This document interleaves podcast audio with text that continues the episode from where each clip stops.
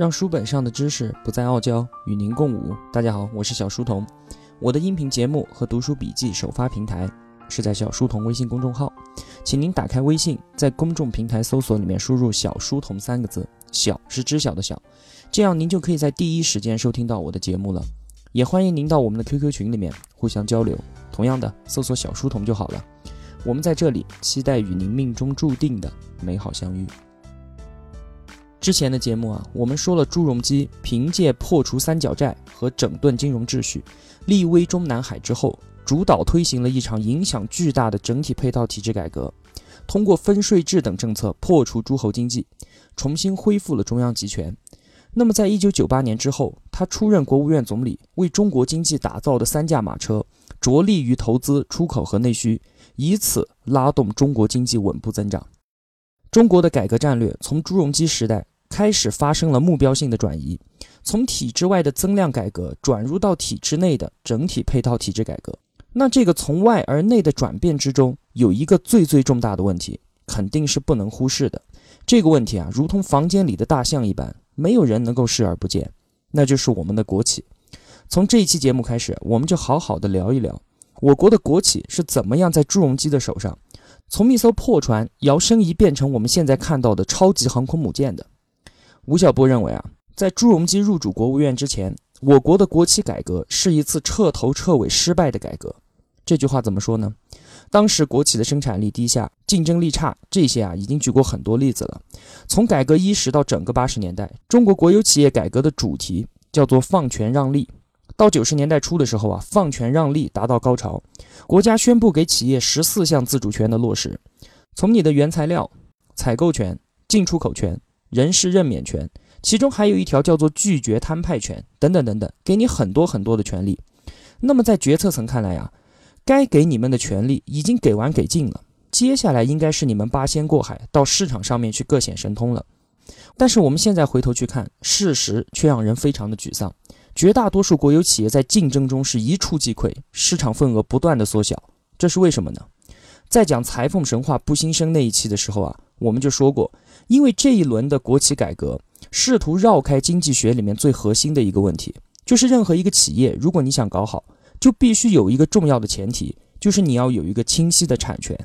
但是放权让利的改革却一直试图把产权悬置起来，搞所有权和经营权的分离，下放给企业很多的权利、很多的政策，希望你能够把企业给搞上去。但是最终来看啊，在产权悬置的情况之下，国有企业搞好。那么只是暂时的，搞不好才是长期和必然的。那么就是因为国有企业的改革，它把产权悬置起来，试图给企业家放权让利，所以造成了在相当长的一段时间里面啊，国有企业领域出现了很多悲喜交加的一些企业家的典型。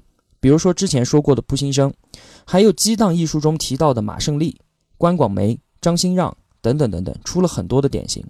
但最终啊，他们都没能够把企业带到一个辉煌的顶点，或者半途就成为了中国经济改革史上的悲剧式的人物。到了九十年代初，这一块烫手的山芋啊，依然还是被抱在国家的怀里。但是这个时候，突然从天上掉下来一个馅儿饼，砸到了情况窘迫的国企头上。这个馅儿饼啊，就是资本市场。从九十年代初开始，深沪两市日渐活跃的资本市场，给了国有企业一次输血。和喘息的机会，在九二年的时候啊，决策层突然发现股市可能是拯救国有企业的最佳手段。经济学家开始纷纷献策，他们指出啊，通过股票市场融资是搞活和增强国有企业实力的战略选择。中央想了想说，国有企业，我给你拨款你搞不好，我给你贷款你还是搞不好，那我干脆就把你卖掉行不行呢？卖给谁？就是卖给资本市场。就这样，一九九二年，中央政府。在北京组建证监会，将股票发行的权利从上海和深圳两个交易所上缴到了中央手里，从此实行一种全面扶持国有企业的叫做指标配额制度的上市机制。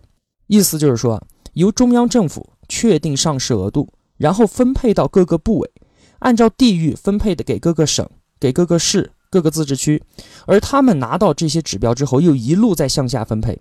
这些指标呢，绝大多数都被分配到了各地的国有企业手上，于是上市指标就成为了政府救活国有企业的最后一把米。在上市的过程中，国家财政和银行对国有企业的拨款或者是贷款，首先变成了债权，接着又变成了股权，然后通过股票发行的方式，全部一股脑的卖给了股民。然而啊，事后来看，这种制度安排使得中国股市从一开始就是一个畸形的产物。它至少在四个方面存在先天的弊病。第一个，缺乏公平性，那些符合上市条件、经营效益好的民营企业很难得到上市的机会。第二，上市公司的素质明显的不好，很多指标被分配给了各地最大也是最困难的国有企业。第三个，存在着大量的虚假报表的现象，那些拿到指标的国有企业其实并不具备上市的条件，因此啊，不得不大面积的公开的财务造假。第四，因为缺乏必要的监管，存在很多的权钱交易，滋生了腐败。那么当时也有一些经济学家站出来指责这种做法，他们说。看起来国有企业是永远都要人家来扶持的。过去是政府的财政，接着是银行，现在是股市。扶持的办法就是不停地把钱砸到国有企业里面去。我们现在把股市看作是解决国有企业困难的一种方法，而不让有限的资源流向最有效率的企业、最有能力的企业。这种为了扶贫而发展股票市场的思路是不健康的。政府的指导思想应该是保护公平交易。保护投资者的利益，而不是保护国有企业这些少数人的特殊的利益。正是在这样的土壤之上，中国资本市场变成了一个灰色的和投机的冒险家乐园。那些上市的国有企业啊，拿到上千万甚至上亿的钱之后，他们的体制没有变化，产品没有变化，团队也没有变化，他们什么都没有变化，就拿到了钱。你说他拿了钱会干嘛呢？紧接着就是用最快的速度把这些钱全部挥霍掉。于是，一年绩优、两年绩平、三年亏损的现象比比皆是。在这样的情况之下，他们变成了一个又一个的壳资源，一些有能力的资本玩家趁机进入，兴风作浪。中国股市很快就将进入一个庄家狂舞的年代。所以啊，吴晓波认为，中国资本市场的原罪和它的非理性，以及它巨大的投机性和没有投资价值的特点，在一九九二年的时候就奠定下来了。虽然通过资本市场能为一部分的国有企业输血解困，但是毕竟只能缓解少数大中型企业的问题。那么剩下来数以十几万的中小企业仍然还是一团乱麻。那怎么办呢？于是啊，颇有争议的诸城经验进入了朱镕基的视野当中。当时山东省菏泽市团委书记名字叫做陈光，他被下放到菏泽市下面的一个县级市，叫做诸城去当市长。陈光上任之后啊，梳理了一下治下的国有企业，瞬间就让他手脚发麻。市属全部的一百五十家独立核算的国营企业，有一百零三家亏损，还是那个一直得不到解决的原因：企业产权关系不明晰，利益关系不直接。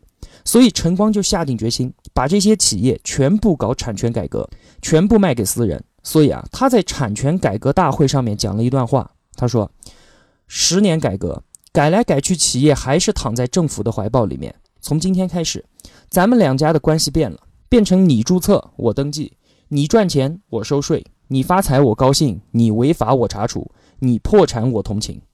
就这样，在两年的时间里面，一些企业被卖给私人，另一部分企业啊品相太差，卖都没人要，陈光就干脆送给他们。所以陈光就有了一个外号：陈卖光、陈送光。陈光改名叫做陈三光。那么，这个所谓的“三光”政策一搞以后，诸城就没有国有企业了。这个事情一被报到中央之后，中央就觉得，哎，怎么会有这样的事情啊？陈光，你在搞什么鬼啊？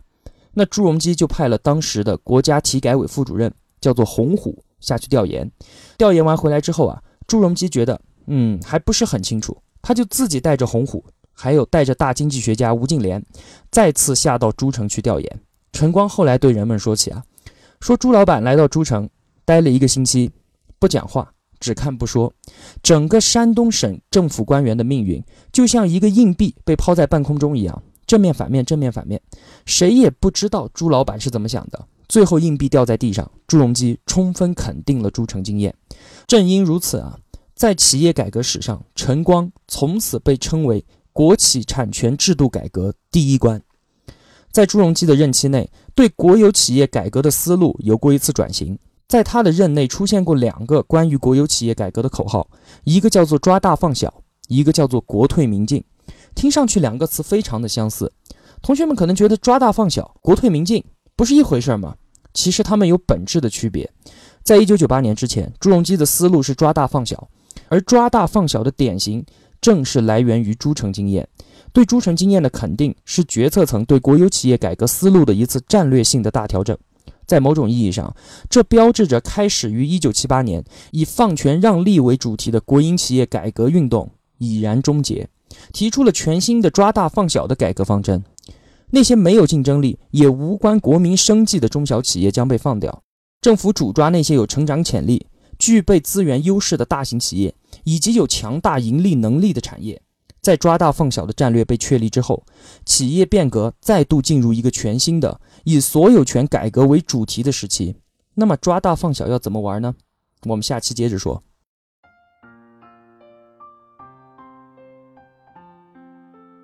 小书童不才，在您面前献丑，只愿与您结伴而行，让求知的路上不再孤单。以上仅为学习所得，与您分享。如有偏误，还请斧正。如果同学们觉得我的解读有帮助的话，还希望您能打赏一些。小书童感激一路陪伴的是这样慷慨的您。读书分享真是一件很苦的事情，小书童非常需要各位同学的陪伴与支持，这是我能继续在这条路上走下去的根本动力。请您和身边的家人朋友分享我的节目，希望我们在互相陪伴、见证彼此成长的同时，能够发酵出一种温暖的感情。这感情应该叫做爱吧。我们每个人都希望让陪伴和爱能够感染更多的人，一同成长。而我一个人的力量又是那么的微乎其微，这需要各位同学的共同努力。小书童在此叩谢。好了，让书本上的知识不再傲娇，与您共舞。小书童与您不见不散。